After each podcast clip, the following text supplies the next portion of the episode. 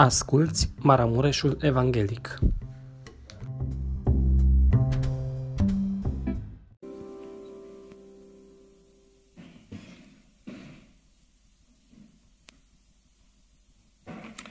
Doi Samuel, capitolul 21, de la versetul 1, cuvântul lui Dumnezeu spune în felul următor: Pe vremea lui David a fost o foamete care a ținut 3 ani. David a întrebat pe Domnul și Domnul a zis: Din pricina lui Saul și a casei lui sângeroase, pentru că a ucis pe Gabaoniți, este foametea aceasta. Împăratul a chemat pe Gabaoniți să le vorbească. Gabaoniții nu erau dintre copiii lui Israel, ci erau o rămășiță a amoriților. Copiii lui Israel se legaseră față de ei cu un jurământ și totuși Saul voise să-i ucidă în râvna lui pentru copiii lui Israel și Iuda. David a zis Gabaoniților: Ce pot face eu pentru voi și cu ce să fac ispășire ca să binecuvântați moștenirea Domnului? Gabaoniții i-au răspuns: Nu voim nici argint, nici aur de la Saul și de la casa lui și nici nu este treaba noastră să omorâm pe cineva din Israel. Și împăratul a zis: Ce voiți dar să vă fac? Ei au răspuns împăratului: Fiindcă omul acela ne-a slăbit și își pusese de gând să ne nimicească pentru ca să ne facă să pierim din tot ținutul lui Israel, să ni se dea 7 bărbați din fiii lui și vom spânzura înaintea Domnului la Gibea lui Saul, alesul Domnului. Și împăratul a zis: Vi voi da. Împăratul a cruțat pe Mefiboset, fiul lui Ionatan, fiul lui Saul, pentru jurământul pe care îl făcuseră între ei înaintea Domnului, David și Ionatan, fiul lui Saul. Dar împăratul a luat pe cei 2 fii pe care îi născuse lui Saul Ritzpa, fata lui Aia, și anume Armoni și Mefiboset, și pe cei 5 fii pe care îi născuse Merab, fata lui Saul, lui Adriel din Mehola, fiul lui Barzilai.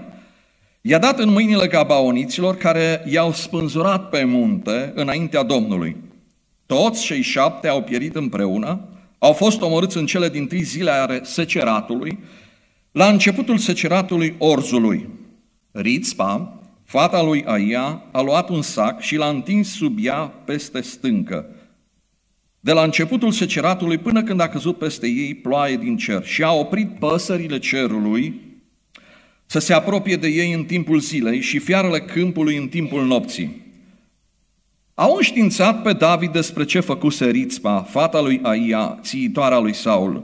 Și David s-a dus și a luat oasele lui Saul și oasele fiului său Ionatan de la locuitorii din Iabesul Galadului, care le luaseră din piața Bet-Șan, unde îi spânzuraseră filistenii când au bătut pe Saul la Gilboa.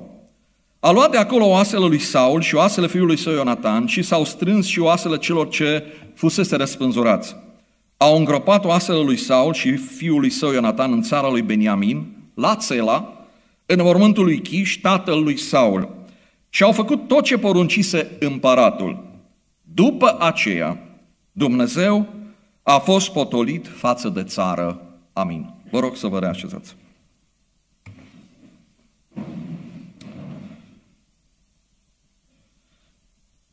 Zilele acestea am mers către Santomare și sunt porțiuni de cultură de grâu care arată în acest moment foarte frumos. E cultura de toamnă și acum este un verde din acela crud și foarte plăcut de privit ochiului. Să vezi o întindere nesfârșită de un verde foarte frumos așa, și parcă ți era dor să vezi, să reînvie natura la viață. Și în gândul meu mi-am zis: ce bine arată! Dacă s-ar putea să iasă acest câmp verde fără ca omul să facă nimic, s-ar putea? Nu. În toamnă, agricultorul a deselenit un ogor, a întors brazda, a discuit, a semănat.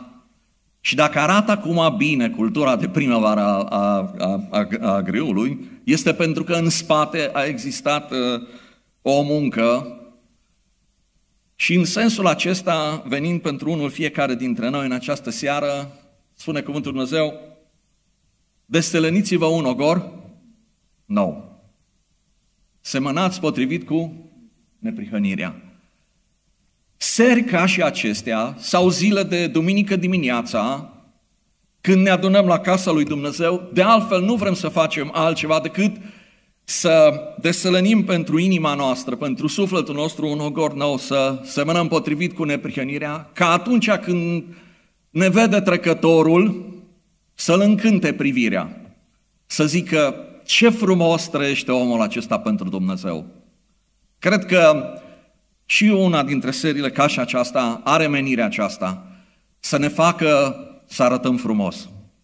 Că atunci când vor privi cei care ne înconjoară din lumea aceasta, să spună, vreau și eu să merg, vreau și eu să arăt, vreau și eu să am frumusețea acestui om care îl iubește pe Dumnezeu. Dumnezeu să ne ajute pe unul fiecare la lucrul acesta.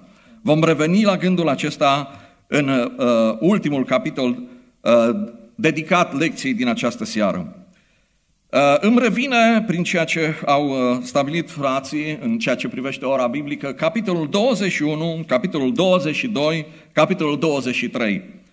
Și lecturând toate aceste trei capitole în devoționalul pentru care trebuie să fiu înaintea noastră în această seară, am rămas din fiecare capitol cu cel puțin o idee pe care aș vrea să o împărtășesc cu dumneavoastră și care să ne fie de folos pe drumul credinței, să arătăm plin de suc și vers, să arătăm de un văr de crud de care cei care ne văd să-și dorească să fie și ei fii și fiice de Dumnezeu. Doamne, ajută-ne la lucrul acesta.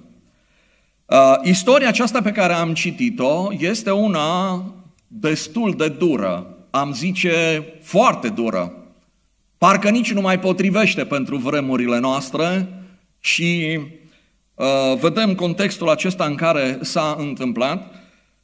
Și am putea să desprindem din aceasta un lucru care să ne fie de folos nouă tuturor pe drumul acesta al credinței. Și anume, privim că în spatele acestei foamete care a venit din partea lui Dumnezeu a existat un motiv. Și foarte interesant este următorul lucru. Motivul care a generat această foamete este faptul că Saul nu și-a ținut o promisiune. O juruință pe care o făcuse acestui neam de Gabaoniți. M-am gândit la lucrul următor. Oare câte promisiuni facem noi înaintea lui Dumnezeu de-a lungul vieții noastre? Sau să merg mai departe, mai facem promisiuni înaintea lui Dumnezeu? Când spun lucrul acesta, mă gândesc la faptul că Dumnezeu ne cheamă, așa cum l-a chemat la momentul respectiv pe Saul, la o integritate care îi este caracteristică lui Dumnezeu și care în același timp Dumnezeu o cere fiecărui om care spune că vrea să-L urmeze pe El în integritatea pe care o susține înaintea vieții. De aceea privesc lucrul acesta și vreau să mergem cu gândul acesta în această seară în direcția acestui text. Vedeți dumneavoastră, în perimetrul integrității, în perimetrul voii lui Dumnezeu, pe câmpul lui Dumnezeu, dacă am putea spune așa, este numai binecuvântare. Așa reiese cuvântul acesta din cartea lui Dumnezeu, din pilda fiului risipitor. Vreau să revenim puțin la gândul acesta al pildei și se spune în felul următor. Câți argați ai tatălui meu au belșug de pâine, iar eu mor aici de foame.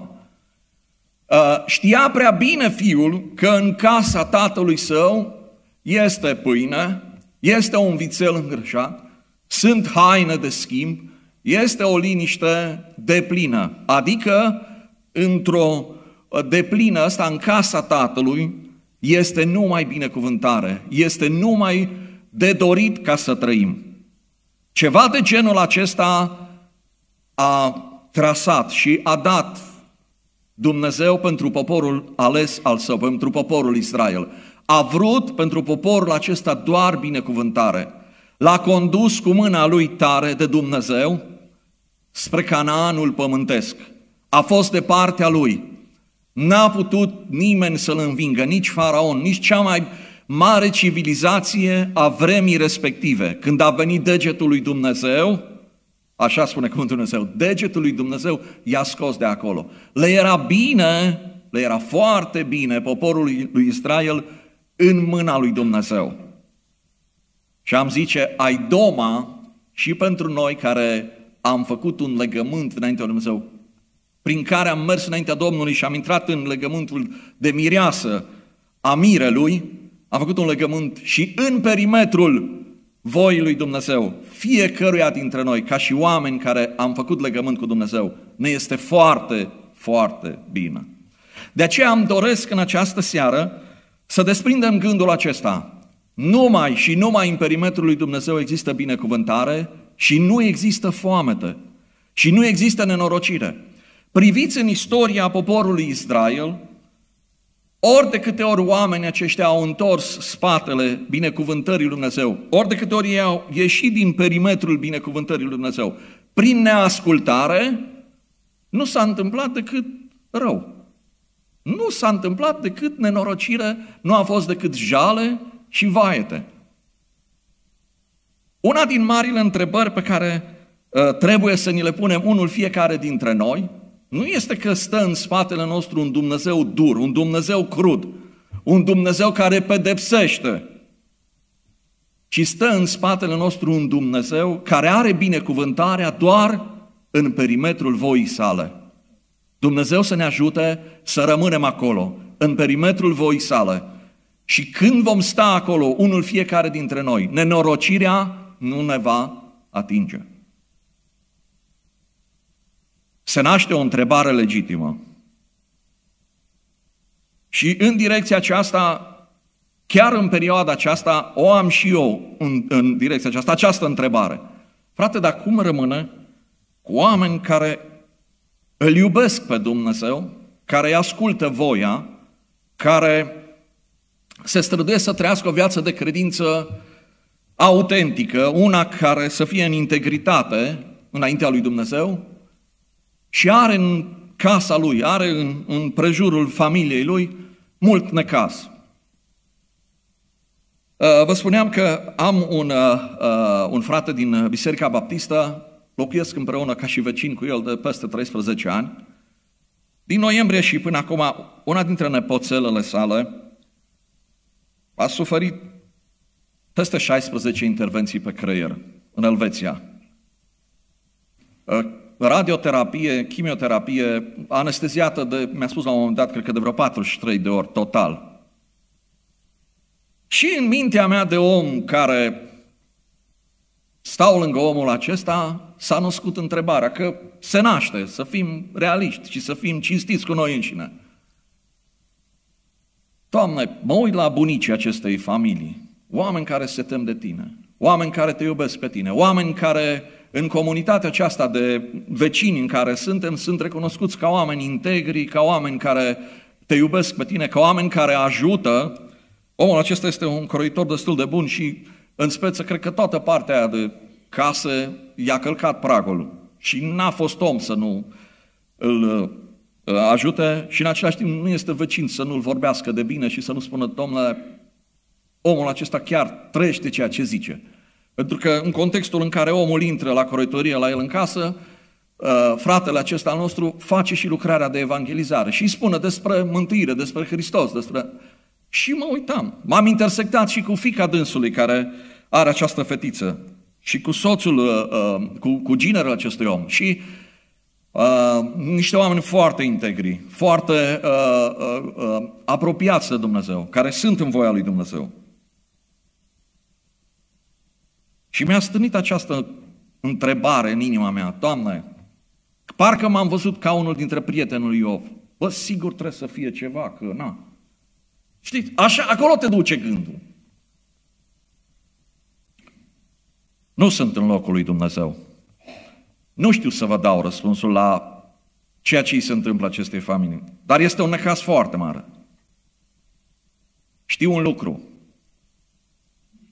Este o mare diferență când Dumnezeu te pune în postura Lui, spune, El le-a smerit inima prin suferință. Pare un pic prea greu. Dar uneori se întâmplă lucrul acesta în prima parte a ceea ce vă spuneam din partea aceasta. De aceea îmi doresc, dragii mei, să privim lucrurile pe de o parte în direcția aceasta, să rămânem în perimetrul voii lui Dumnezeu. Și când Dumnezeu încearcă credința noastră, că mă întorc și vă spun, cum ar putea să certifice Dumnezeu că suntem fii și fiice de Dumnezeu, dacă nu uneori să ne treacă prin cuptor? Mie îmi plac foarte mult expresiile celor trei, deși cred că a fost rostită de unul singur, când i-au spus împăratului: împărate, chiar dacă nu ne scapă, nu ne închinăm. Acum, ca unii care au privit acolo tot alaiul și a spus: Doamne, cine nu se închină înaintea chipului făcut de către împărat, arde focul. Oamenii aceștia au avut un necaz foarte mare. Ei nu știau că poate să fie varianta că poate împăratul se va răzgândi. A venit un necaz foarte mare peste ei. Și oamenii aceștia au hotărât să rămână în picioare, verticali, integri, ca să spună înaintea cerului și înaintea celor care erau acolo că ei sunt dintr-un alt neam, fac parte, așa cum spune cuvântul aici, din Israel, că sunt dintr-un alt și Dumnezeul lor este cu totul altul. Și au stat oamenii aceștia integri și ei au avut un cuvânt. Ne uităm la cuptor, cuptorul ăsta sigur ne arde, dar chiar dacă Dumnezeul nostru nu ne scapă, împărate, nu ne închinăm. Domnul să ne ajute pe unul fiecare dintre noi să rămânem în perimetrul voii lui Dumnezeu. Și dacă în perimetrul voii lui Dumnezeu, uneori peste noi, vine o încercare mare, să ne ajute Dumnezeu să rămânem integri și să-L iubim pe Dumnezeu cu tot sufletul nostru, cu tot cugetul nostru, cu toată puterea noastră. Doamne, ajută-ne pe toți! Tot în acest capitol vreau să desprind încă un gând legat de ideea aceasta. Din versetul 15 până la finalul capitolului, paragraful poartă titlul Războiul împotriva filistenilor. Și citesc câteva cuvinte din câteva versete care spun așa: filistenii au pornit iarăși cu război împotriva lui Israel. Versetul 18, după aceea a mai fost o bătălie la Gob cu filistenii. Versetul 19, a mai fost o bătălie la Gob cu filistenii, o altă bătălie. Și în versetul 20, a mai fost o bătălie la Gat. Și știți ce mi-a mers gândul? La următorul lucru. Foarte interesant, cunoaștem istoria dintre Samson și Dalila. Și nu într-o primă fază s-a stins lucrarea dintre... Adică te-ai fi așteptat atunci când i-a spus Dalila: auzi, de unde ai puterea care... Și a spus așa și... La un moment dat a scris: Samsoane, filistenii sunt asupra ta, Samsoane. Și după prima încercare a zis: bă, renunță ăștia, că i-o bătut și s-ar putea să o mai ia și a doua oară. S-a repetat de mai multe ori. Vreau să scot în evidență următorul lucru. Așa cum uneori avem cuvântul acesta de ăsta și spunem Goliatul din noi, filistenii, adică diavolul, să nu ne facem iluzie că nu vine să lupte împotriva noastră. Vedeți dumneavoastră, ce este foarte interesant, de 4 ori în acest paragraf din Scriptură se reiterează aceasta. După aceea a mai fost o bătălie, după aceea a mai fost... Nu este viața noastră o viață de luptă? Viața de credință? Ba da! Dragii mei, dacă am câștigat o bătălie, dacă am câștigat o victorie, să nu ne gândim că vom avea din partea celui rău pace pentru o perioadă prea lungă. Nu vă așteptați la lucrul ăsta. Vine înapoi o altă bătălie. Și în direcția aceasta, cuvântul lui Dumnezeu aș vrea să fie pentru noi un avertisment în această seară. Doamne, ajută-ne să stăm gata, cu mijlocul încins, cu adevărul, cu făcliile aprinse. Îmi doresc foarte mult lucrul acesta, privind la faptul că, vedeți dumneavoastră, vrem, nu vrem, bătăliile vin. Depinde dacă pe noi ne prinde cu garda jos sau cu garda sus. Dumnezeu să ne binecuvinteze în direcția aceasta. Întorc pagina Sfintei Scripturi pentru capitolul 22, în care acest capitol poartă ca și titlul Cântarea lui David. Și vreau să desprind un gând.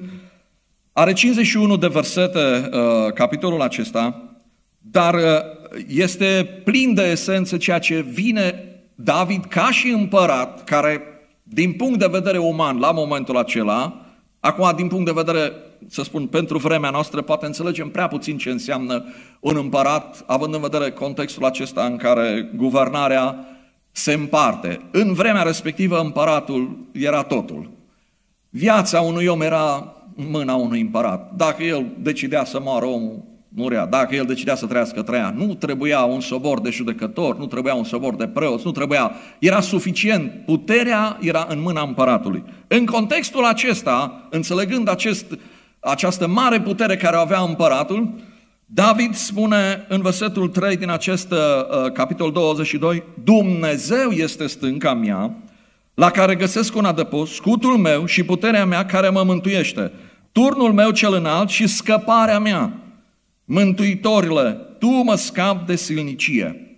Face această afirmație în versetul 3, el împărat. Aduce această cântare de laudă la adresa lui Dumnezeu. Dar cel mai mult din acest capitol mi-a plăcut și cred că este esența acestei cuvântări acestei cântări a lui David, este în versetul 32, care spune în felul următor, deci capitolul 22, versetul 32, căci cine este Dumnezeu afară de Domnul? Și cine este o stâncă afară de Dumnezeul nostru? Dumnezeu este cetățuia mea cea tare și El mă călăuzește pe calea cea dreaptă. Ajunge David la această concluzie, privind împărățiile care îl înconjurau, filistenii, tot ceea ce însemna pe vremea lui și erau împărății puternice în vremea în care a trăit el. Și el face o afirmație, cine este Dumnezeu afară de Domnul și cine este o stâncă afară de Dumnezeul nostru? Aș vrea să ne punem la inimă și să ne încurajăm în această seară din cuvântul acesta deosebit. Nimeni nu este ca Domnul. Dragii mei, slujim unui Dumnezeu viu și adevărat, unui Dumnezeu veșnic, unui Dumnezeu care în această seară îți spune prin cuvântul Său, prin această întrebare cu răspuns, cine este Dumnezeu afară de Domnul? Cine este o stâncă afară de Dumnezeul nostru? Nu este minunat să știi că de universul acesta, dacă uneori te părăsesc prietenii, dacă uneori cei apropiați nu te pot ajuta, rămâne Dumnezeu la cârma vieții tale și El este de partea ta. Este suficient pentru noi, fraților. Este suficient. La asta concluzia a ajuns David. Dumnezeu este singurul Dumnezeu adevărat și pentru mine este suficient.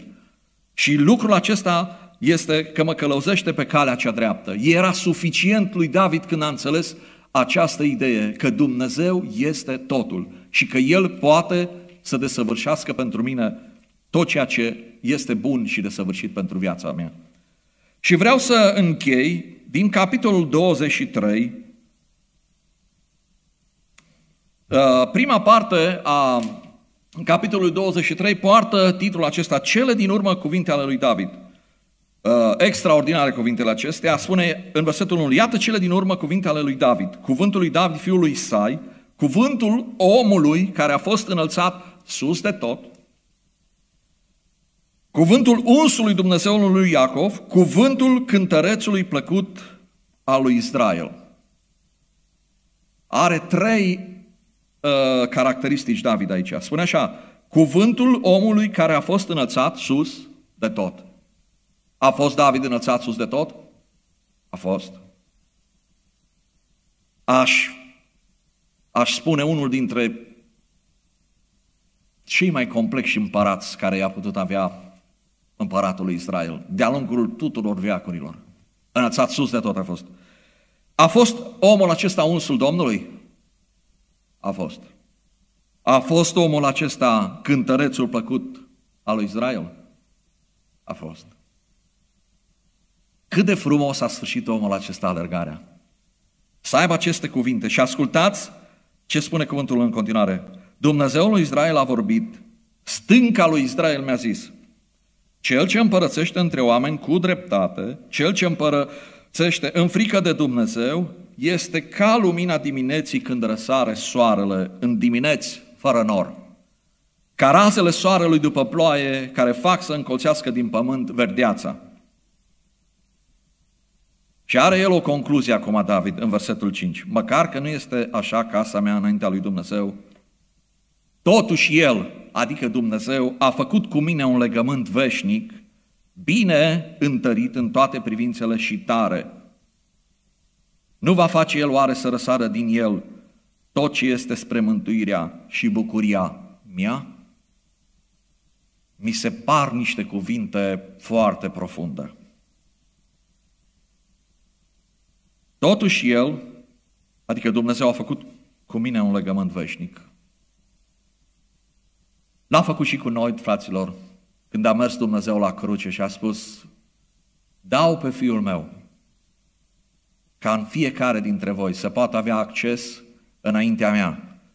Ispășirea păcatelor o săvârșesc printr-un legământ de sânge, în sângele Fiului meu, ca eu și cu dumneavoastră să putem să ne înfățișăm înaintea lui Dumnezeu într-o zi și să fim în veșnicie cu Dumnezeu. Nu este aceasta o mare binecuvântare pentru unul fiecare dintre noi? Ba da! De aceea aș vrea să ne punem la inimă. Dumnezeu a făcut un legământ veșnic cu David, a făcut un legământ veșnic cu noi. Și foarte interesant, ascultați partea aceasta, bine întărit în toate privințele și tare. Poate rupe vreun om, vreun moritor legământul care l-a făcut Dumnezeu cu noi? Nu.